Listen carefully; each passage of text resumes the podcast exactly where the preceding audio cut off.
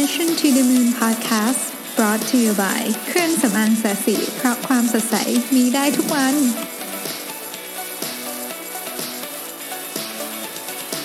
สวัสดีครับ ยินดีต้อนรับเข้าสู่ Mission to the Moon Podcast เอพิโซดที่ 117 นะครับ คุณอยู่กับประวิทย์หานุสาหะครับ ก็วันนี้อยากจะมาเล่ากันเรื่องของ innovation story นะฮะ มันเป็นบทความอันหนึงที่ผมไปอ่านมานะครับ จาก McKinsey Quarterly นะครับ โดย อ่า McKinsey and Company เนี่ยนะฮะก็คนเขียนนชื่อ Julian b e r k i n s h a w นะครับเป็นเป็นอาจารย์ ด้านกลยุทธ์และอ่า entrepreneurship อยู่ที่ London Business School นะฮะก็คือโดยโดยหลักการของบทความนี้คือว่าเวลาเรามี innovation ใหม่ ๆ อะไรพวกนี้นะครับ เรื่องที่มันเจ๋งๆเนี่ยมันจะทรงพลังมากขึ้นไปอีก ถ้าเกิดว่ามันมี story ที่มากับ กับเรื่องนี้ด้วยที่แข็งแรงด้วยเนี่ยฮะก็คือ innovation อย่างเดียวอาจจะยังไม่พอต้องมี story ที่แข็งแรงด้วย เหตุผลก็เพราะว่าอย่างนี้ครับ ตั้งแต่ผู้บริหารนะครับ คนในองค์กรนักลงทุนผู้ถือหุ้นหรือแม้แต่ลูกค้าเองเนี่ยทุกวันนี้คือได้รับ information ต่างๆ เยอะมาก ดังนั้นเนี่ยเรื่องอะไรที่เขาจะจำได้เนี่ยมันก็ต้องเป็นเรื่องที่ที่เหมือนกับ ไม่ได้เป็นแค่ข้อมูลเฉยๆ แต่มันมีเรื่องเล่า ผูกเข้าไปด้วยเพราะการมีเรื่องเล่าผูกเข้าไปในยอย่างที่เรารู้ก็คือ storytelling เนี่ยมันมันทำงานกับสมองมนุษย์ทำให้เราจำได้ เหมือนที่ผมชอบยกตัวอย่างเรื่องลูกหมูสามตัวว่าทำไมเราถึงไม่ลืมเลยว่า ลูกหมูสามตัวสร้างบ้านด้วยอะไรเนี่ยนะครับ ก็เราลองมองย้อนกลับไปดูนะครับเอ่อ innovation story ต่างๆ ที่ส่งพลังมาก ๆ ตั้งแต่หลุยส์หลุยส์ปาสเตอร์ทำเอ่ออะไรนะ pasteurize นะครับ penicillin นะครับ 3M ที่ดูดฝุ่น Dyson นะครับ Play-Doh Lego เอเลโก้นี่ใช่หรือเปล่าเอ่อ Play-Doh อะใช่นะครับ แล้วก็มีอะไรกันอ่า Listerine อะไรพวกนี้นะครับ คือคือไอของพวกนี้เนี่ยมันมีเหมือนกับเรื่องอยู่ข้างหลังเสมอเลย Listerine เคยเป็นเคยสูตรดั้งเดิม เป็นที่ทำความสะอาดอุปกรณ์ทำความสะอาดพื้นในโรงพยาบาลเสร็จแล้วก็ถูกปรับปรับมาอะไรอย่างเงี้ยนะครับ Play-Doh เป็นที่ลบ เหมือนกับเป็นดินเอาไว้ลบอะไรบนกระดานเนี่ยสักอย่างประมาณนี้คือมันมี story อยู่ข้างหลังทำให้เรารู้สึกว่า เออ มันมันน่าสนใจนะฮะหรือว่าเครื่องดูดฝุ่นไดเซนที่ไม่มีไอถุงอะนะฮะที่ที่เป็นเครื่องดูดฝุ่นที่แบบเท่สุดๆเลยเนี่ยนะครับ ก็เกิดจากการที่เจมส์ไดเซนทดลองแบบล้มเหลวมาไม่รู้กี่พันครั้งอะไรเงี้ยคือมันมีสตอรี่อยู่เบื้องหลังนะฮะที่สนุกโพสต์อิททุกคนคงรู้แล้วว่าเป็นยังไงนะ ก็สิ่งที่เขาบอกว่าเราสามารถเรียนรู้ได้ จากเรื่องนี้ก็คือว่า storyline ทั้งหมดของ innovation ที่เกิดขึ้นบนโลกใบนี้มันถูก grouping ออกมาอยู่เป็นอยู่ไม่กี่กลุ่มเออน่าสนใจไหมเสร็จแล้วเราสามารถเวลาเราเล่าเรื่องถ้าเรามี innovation ในบริษัท innovation ของเราเองหรืออะไรก็แล้วแต่เนี่ยนะถ้าเราเล่าผ่าน storyline เหล่านี้วิธีการทำให้มันเหมือนกับ คนจำได้ คนรู้สึกมีอารมณ์ร่วมไปด้วยกับเราเนี่ยมันควรจะทำยังไง ควรจะพูดและไม่พูดอะไรนะครับ กลุ่มที่หนึ่งเราเรียกกลุ่มนี้ว่า best beats first ก็คือคุณไม่จำเป็นต้องเป็นคนแรก แต่คุณจะต้องทำได้ดีกว่าไอ้คนที่อยู่ในตลาดมาแล้ว คนที่อยู่ในตลาดมาแล้วเนี่ยอาจจะ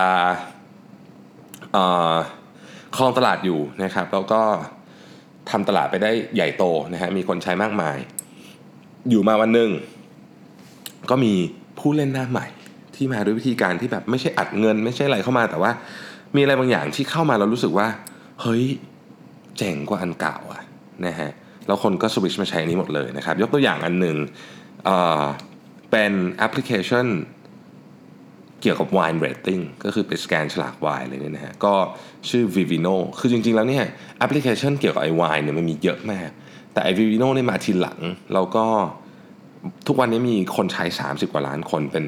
เป็นอันที่ใหญ่ที่สุดในโลกเนี่ยนะฮะเขาก็จะมีเรื่องราวสตอรี่ของเขาอะว่าเขาทำยังไงนะฮะซึ่งสตอรี่ของกลุ่มประเภท best beast first เนี่ยมักจะคือควรจะต้องพูดเรื่องแบบนี้แล้วกัน คือคนที่พูดแล้วคนจดจำได้นะครับก็คือเราเห็นโอกาสหรือช่องว่างที่คนมาก่อนไม่ได้ทำแล้วเราก็เลยทำของที่ไม่เหมือนเขา อันนี้คือ best beast first แต่ว่าอออย่าพูดแบบนี้คืออย่าพูดว่า เฮ้ยเรา copy ไอเดียมาเสร็จแล้วเราก็ทำให้ไอเดียมันดีขึ้นนิดนึงอะไรเงี้ยซึ่งบางทีมันอาจจะเป็นอย่างนั้นก็ได้นะแต่ว่าอันนั้นไม่ใช่วิธีการที่ถูกต้องนะครับ กลุ่มนี้นะครับก็คือกลุ่มที่เป็น best b e s first เนี่ยก็จะเป็น Facebook เนี่ย Virgin นะครับพวกนี้เป็นต้นนะฮะโดยมีคุณสมบัติหลักก็คือว่าจะต้องมีความแตกต่างจากของเดิม และเข้าไปแก้ปัญหาตรงจุด ด้วยนะครับอย่าง Facebook ก็ไม่ใช่โซเชียลมีเดียเจ้าแรกนะจริงๆมีก่อนนั้นนั้นมาหลายอัน แต่ว่า Facebook เนี่ยทำอะไรหลายอย่างให้ถูกจริตคนยุคนั้น และถ้าจะมีใครมาแทน Facebook สักคนหนึ่ง หลังจากนี้เนี่ยมันก็จะต้องแก้ปัญหาคล้ายๆที่ Facebook เคยทำมาก่อนหน้านี้ด้วยนะครับอันต่อไปเราใช้คำว่าเป็น innovation ประเภทเป็น master of reinvention นะฮะ master of reinvention ก็คือเคยทำอย่างหนึ่งอยู่ปุ๊บ เสร็จแล้วก็เปลี่ยนไปทำอีกอย่างหนึ่ง แล้วก็ประสบความสำเร็จด้วยนะครับ master of reinvention ตัวอย่างที่ผมชอบไม่ได้อยู่ในนี้ แต่ผมชอบก็คือ Garmin Garmin นี่เคยเเป็นอะไรอะเครื่องที่เราไว้เอาไว้ดูแผนที่นะฮะลงประมาณ Google Map แต่เป็นเครื่อง ซึ่งยุคนั้นนะมันไม่มี Google Map ทุกคนก็ใช้ Garmin นะฮะไม่ไม่ใช่ทุกคนแต่ก็มีคนใช้ Garmin เยอะ แล้ววันหนึ่งก็มี Google Map อยู่ในมือถือ เราก็ไม่ต้องการไอ้เครื่องนี้ต่อไปนะฮะแทนที่ Garmin จะ ล้มหายตายจากไปเขาก็เปลี่ยนตัวเองมาเป็น community ของคนออกกำลัง ซึ่งก็ได้ผลซะด้วยนะครับปัจจุบันนี้ Garmin ก็น่าจะครองตลาดนี้อยู่พอสมควรนะครับ โดยเฉพาะก็มันก็มีอยู่สองสามยี่ห้อเท่านั้นนะที่ที่คนใช้กันนะฮะมันมี community อยู่ ก็หลายบริษัทนะครับอีกบริษัทหนึ่งเป็นบริษัทที่เป็นของเดนมาร์กนะครับชื่อออสเตรด ขออภัยถ้าอ่านชื่อผิดนะมันอ่านยากมากเลยเดิมทีเนี่ยเป็นบริษัทที่เกี่ยวข้องกับน้ำมันโดยตรงนะครับปัจจุบันนี้ก็คือมาเป็นบริษัทชั้นนำที่เกี่ยวกับเรื่องพลังงานลม จากบริษัทน้ำมันนะมาเป็นบริษัทชั้นนำเกี่ยวกับเรื่องพลังงานลมนะฮะก็คือว่าเปลี่ยนตัวเองนะครับไปไปให้สอดคล้องกับอนาคตนะครับเขาบอกว่าอย่างนี้ครับ คนที่เป็น reinventor คือเลิกทำอย่างหนึ่งมาทำอีกอย่างหนึ่งเนี่ยต้องให้คนเห็นการเกิดขึ้นมาเป็นผีเสื้อ ไม่ใช่การตายของหนอนผีเสื้อ เออเขาเปรียบเทียบได้ดีเนาะ คืออยากให้คนรู้สึกว่าบริษัทคุณเป็นหนอนผีเสื้อที่ตาย แต่ต้องเป็นบริษัทที่เป็นผีเสื้อที่เกิดออกมาใหม่ ไม่ใช่หนอนตายแต่เป็นผีเสื้อเกิดใหม่นะครับ เพราะฉะนั้นเนี่ย master of reinvention เนี่ยจะต้องพูดทำนองนี้ก็คือ เราเปลี่ยนแปลงตัวเองเพราะโลกเปลี่ยน ไม่ใช่เรา cannibalize ธุรกิจเก่าของเรา นะครับอะไรอย่างเงี้ยไม่แบบนั้นไม่ใช่นะครับ จริงๆเนี่ยมันก็จะมีหลายอันนะอเมซอนก็เป็นตัวอย่างที่ดีนะครับอเมซอนก็เปลี่ยนแปลงโมเดลหลายทีแล้วนะครับเดวิดโบวีนะครับเป็นตัวอย่างที่น่าสนใจมาก คุณสมบัติสำคัญก็คือต้องมี self awareness ต้องเข้าใจเรื่องของตัวเองนะครับ แล้วก็จะต้องค้นพบอะไรบางอย่างใหม่ในธุรกิจของตัวเองด้วยนะครับผมเชื่อว่าตอนนี้เราอยู่ในลุกในยุคที่จะมีบริษัทขนาดใหญ่จำนวนมากเนี่ยทำการ reinvent ตัวเอง นะครับแล้วเข้าสู่ธุรกิจใหม่ๆ อาจจะเป็นธุรกิจที่เกี่ยวข้องกับธุรกิจเดิม อาจจะเป็นธุรกิจที่แทบไม่เกี่ยวข้องกับธุรกิจเดิมเลยก็ได้นะครับมันเป็นจังหวะและโอกาสนะฮะอันต่อไปก็คือ เป็นพลังของความต่อสู้แบบอดทนแบบโอ้โหแบบยากลำบากนะครับ นักการต่อสู้แบบ underdog หรือเป็นเรื่องของความบังเอิญนะเป็นเรื่องความบังเอิญ อันนี้ก็รวมรวมกลุ่มอยู่กลุ่มเดียวกันนะครับ ก็คนจำนวนมากเลยเนี่ยนะเขาบอกว่าประมาณ 30%เนี่ยอยู่ในกลุ่มของ innovators ที่เราใช้คำว่ามีอารมณ์ของความแบบว่าออยู่ดีๆก็เกิดไอ้นี่ขึ้นมานะครับอยู่ดีก็ก็ก็ไปค้นพบไอ้เรื่องนี้ขึ้นมาได้นะครับซึ่งมันมักจะเป็นการเกิดขึ้นของ chain reaction ของหลายๆอย่างนะฮะ ซึ่งคนที่อยู่ดีๆ ไปค้นพบอะไรขึ้นมาได้เนี่ยมันก็ไม่ได้จริง ๆ มันก็ไม่ใช่แบบอยู่ดีๆบังเอิญขึ้นมา แต่ว่ามันเป็นการเริ่มต้นของ chain reaction หลายๆอย่างนะครับ อย่างเช่น Alexander Fleming เป็นต้น Alexander Fleming เนี่ยไม่ฟลุกคือแต่ทำการทดลองเยอะก็เลยไปเจอเพนิซิลลินนะครับดังนั้นเนี่ยเวลาเราเข้าสู่ category เนี้ยคือคือมันเหมือนว่าเราไม่ได้เริ่มต้นจะทำนี้ตั้งแต่แรกเสร็จแล้วมันก็ hop hop hop hop ไปแล้วไปเจอนี้เนี่ยนะครับสิ่งที่เขาบอกว่าควรจะพูดใน storyline นี้ก็คือ เราเนี่ยมีความเรียกว่าฉลาดเฉลียวแล้วกันในการมองเห็นโอกาสที่ที่เกิดขึ้นในจังหวะที่มันเกิดขึ้น เพราะถ้าเกิดไม่เห็นปุ๊บเนี่ยนะครับ อย่างในกรณีของ Alexander Fleming เนี่ยถ้าไม่เห็นตอนนั้น คือถ้าไม่ไม่เข้าใจว่ามันคอนเท็กซ์มันคืออะไร มันก็จะผ่านไปนะครับ หรือกรณีของ post it ก็เหมือนกัน ก็คือถ้าเกิดนึกไม่ออกอะว่ามันจะไปทำอะไรดีก็มันก็จะผ่านไป นะครับดังนั้นสิ่งที่ควรจะพูดในสตอรี่แบบนี้ในกรณีที่เราทำ invention แบบนี้ขึ้นมาได้ก็คือ เราเนี่ยมองเห็นจังหวะไอ้มองเห็นโอกาสในจังหวะที่มันเกิดขึ้นนะครับ สิ่งที่ไม่ควรพูดก็คือเฮ้ยทุกอย่างเป็นเรื่องบังเอิญจังเลยโชคดีเจออะไรเงี้ยถึงแม้ว่าบางอย่างมันจะเป็นการโชคดีเจอก็ตามผมไม่ได้พูดถึงในเคสที่เรายกเป็นตัวอย่างนี้แต่นะถ้าสมมติว่าในอนาคตเรามีอ่าอินโนเวชันแบบนั้นเนี่ยนะครับ ก็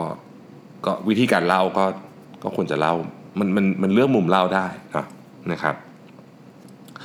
คุณสมบัติสำคัญของคนที่จะเจออินโนเวชันแบบนี้คือหนึ่งต้องอันดับหนึ่งก็คือต้องมี connection ที่ที่มัน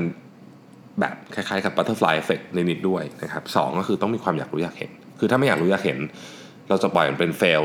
การทดลองที่ fail ไปมันก็จบไปนะครับ อีกอันหนึ่งก็คือเป็นธีมของความแบบสู้แบบ เลือดตาแทบกระเด็นต้องใช้คำนี้นะครับคือเรียกว่าสู้สู้ตายนะฮะแล้วก็ได้ของที่ตัวเองอยากได้ออกมานะฮะกรณีที่ชัดเจนมากที่สุดก็โทมัสเอเดสันนะครับทดลองเป็นหมื่นครั้งนะฮะเราก็ได้หลอดไฟออกมานะครับเจมส์ไดเซนก็เช่นเดียวกันนะครับ5,170 เท่าไหร่ครั้งเนี่ยนะ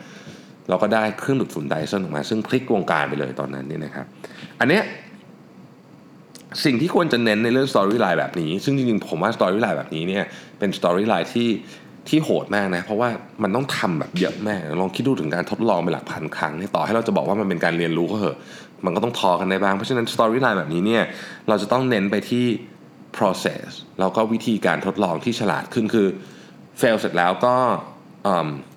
จะทำยังไงต่อไป มันต้องมีวิธีการ learning curve นะครับ ไม่ควรจะพูดว่า ผมมาถึงจุดนี้ได้เพราะว่าผมทำความผิดพลาดมาเยอะอะไรเงี้ยคือถึงแม้มันจะอาจจะเป็นอย่างนั้นก็ตามนะฮะก็อาจจะไม่ใช่ story line ที่เราอยากเล่า คุณสมบัติเลยนะครับของเรื่อง innovation ประเภทนี้เนี่ยคนที่ทำก็จะต้องมีมีความขยันแน่นอนนะฮะต้องทำเยอะต้องขยันเราก็ต้องมีอารมณ์ความแบบ จะใช้คำว่าดื้อรั้นดีไหมนิดๆไม่ใช่ดื้อแบบอย่างนั้นนะคือดื้อแบบแบบสู้อะนี่ฮะนี่เป็นหมวดนี้ มวดต่อไปคือหมวด underdog อันนี้เป็นอันที่คนแบบชอบที่สุด เป็นสตอรี่ที่เล่าล้มบันที่สุดนะครับ ก็คือ underdog นี่ไม่ได้หมายความว่าไม่มีตังค์นะ คือหมายถึงว่า เป็นเรื่องเล่าที่แบบมันแบบ โอ้โหแบบ คุณกล้าทำแบบนี้ได้ยังไง ในขณะที่แบบ คนอื่นเขาทำไปอีกทางนึงกันหมดเลยอะไรเงี้ยคุณทำแบบตรงกันข้ามกับกับกับสิ่งที่คนอื่น ทำเลยแล้วแบบโอ้โหมันได้ผลออกมาแบบยิ่งใหญ่อลังการมากนะครับ ตัวอย่างที่เหมาะสมกับกลุ่ม underdog ที่สุดคือสตีฟจ็อบส์กับอีลอนมัสก์คือคือในขณะที่คนอื่นทำตรงกันข้ามหมดเลยสตีฟจ็อบส์ก็ทำอีกแบบหนึ่งนะครับอีลอนมัสก์ก็เช่นเดียวกันนะฮะผมว่ากลุ่มนี้เนี่ยอาจจะยากสุดในในในแง่ของการทำเพราะว่าคนที่ทำแบบนี้ได้เนี่ยเป็นเป็น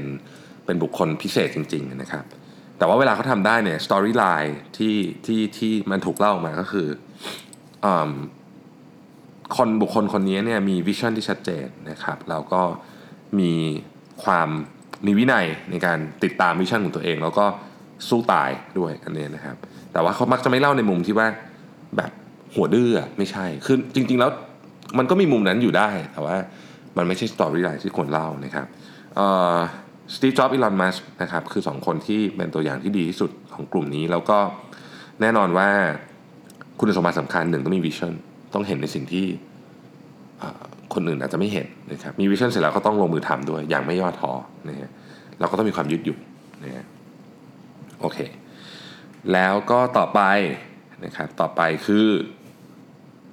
คนที่เห็นความเปลี่ยนแปลง และสามารถเกาะกระแสความเปลี่ยนแปลงไม่ได้ ใช้คำว่าเกาะก็อาจจะไม่ถูก สามารถโต้คลื่น ถ้าเกิดเป็นคนเล่นเซิร์ฟบอร์ดก็คือสามารถโต้คลื่นไปกับคลื่นของความเปลี่ยนแปลงนั้นได้นะครับยกตัวอย่างเช่น YouTube นะ YouTube เนี่ยมาในตอนที่วิธีการตัดต่อวิดีโอเนี่ยมันง่ายและถูกเยอะสมัยก่อนตัดต่อวิดีโอแพงมากนะครับแต่ตอนตอนนั้นนะที่ YouTube เข้ามาในเทคโนโลยีมันเอื้อ 2 ก็คืออินเทอร์เน็ตความเร็วสูง มัน ความเร็วมันเพิ่มขึ้นเยอะในช่วงนั้นนะบรอดแบนด์เนี่ยคือถ้าเกิด YouTube มา 56K เนี่ยผมว่าไม่รอดอยู่แล้วแหละ เพราะว่ามันไม่ไหวนึกออกไหมแต่ตอนนั้นอินเทอร์เน็ตมันมันความเร็วสูงมากแล้วนะครับสำหรับน้องๆที่ฟังพอดแคสต์อยู่ 56K คืออะไรลองไป search Google ดูนะครับ มันเป็นอินเทอร์เน็ตยุคที่พวกผมเริ่มเล่นกันมานะฮะก็ช้ามากนะเทียบเทียบกับยุคนี้นะครับเพราะฉะนั้นเนี่ยเรื่องของ wind of change หรือว่าการ อ่อ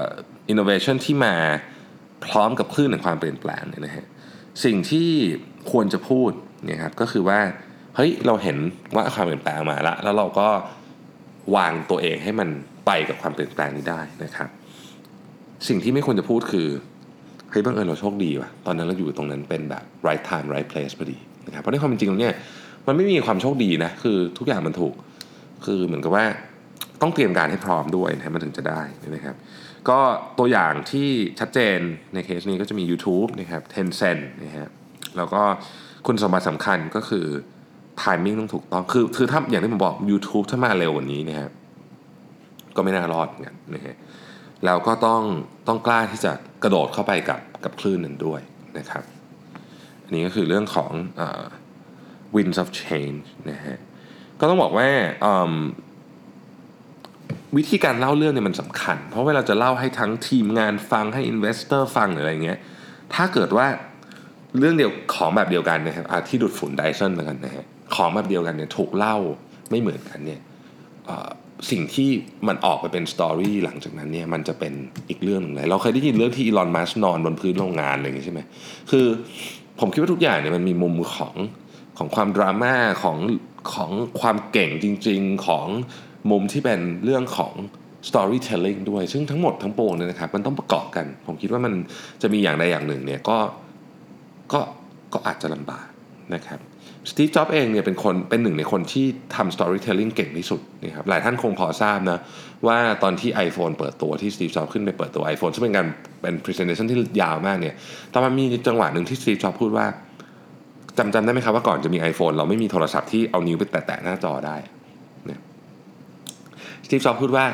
คือเขาเปิดตัว iPhone พร้อมกับแอปอะไรนะ iTunes นะที่ฟังเพลงนะฮะก็เขาบอกว่า now you can touch your music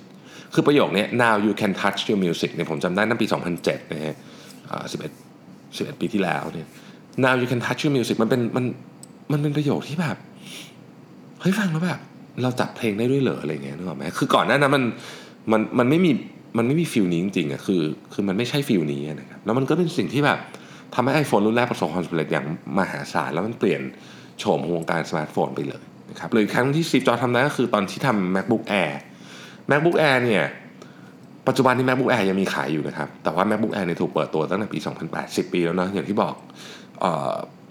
เคสของเครื่องคอมพิวเตอร์ที่อยู่มาได้ 10 ปีเนี่ยก็ถือว่าเก่งมากนะ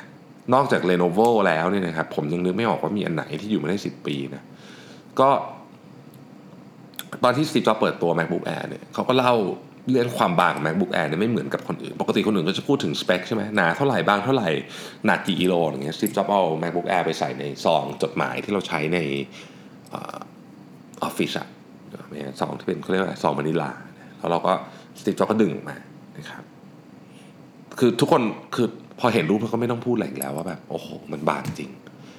คือผมคิดว่าเรื่องพวกนี้มันมันประกอบกันนะเป็นเป็น element นะครับดังนั้นเนี่ยเวลาเรามีของใหม่ๆเราก็อาจจะต้องคิดด้วยว่าเราอยากจะเล่าเรื่องนี้ยังไงดี เพราะว่าคนเนี่ยจะจดจำเรื่องนี้ เรื่องมันจะทรงพลังแค่ไหน มันก็ขึ้นอยู่กับวิธีการคิด storyline ของเราด้วยนะครับเรื่องนี้ก็เป็นเรื่องที่ไม่ไม่ควรจะละทิ้งไม่งั้นเนี่ยอินโนเวชันของเราเนี่ยก็อาจจะ อาจจะไม่เปลี่ยนแปลงเท่าที่ควรนะใช้คำนี้แล้วกันนะครับ ทุกวันนี้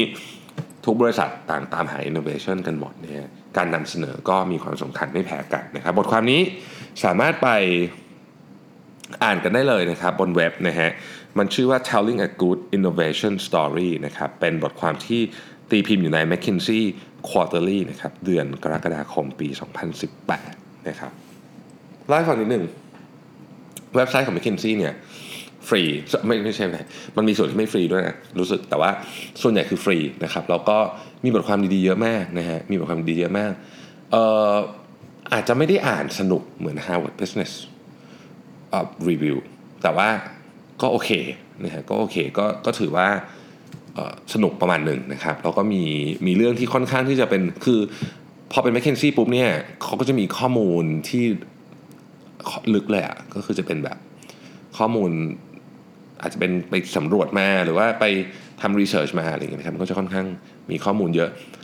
นอกจากอ่านสนุกแล้วยังสามารถที่จะเป็นข้อมูลอ้างอิงในการใช้ทำ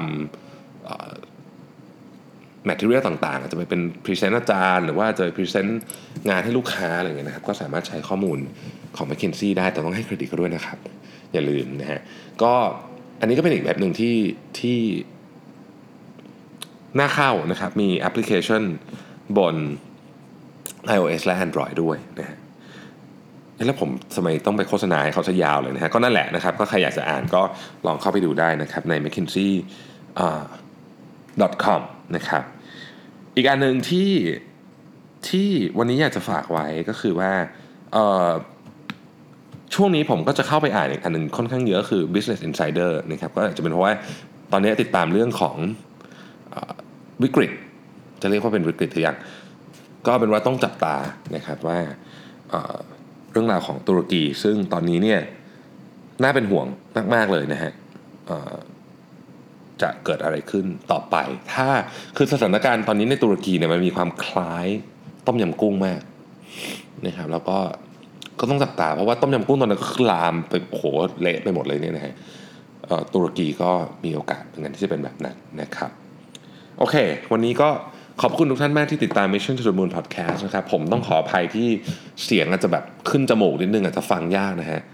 เดี๋ยววันนี้จะนอนเยอะๆ แล้วจะเดี๋ยวเดี๋ยวพรุ่งนี้จะหายแล้วนะครับ ก็ขอบคุณมากนะครับที่ติดตามครับ แล้วเดี๋ยวพรุ่งนี้พบกันใหม่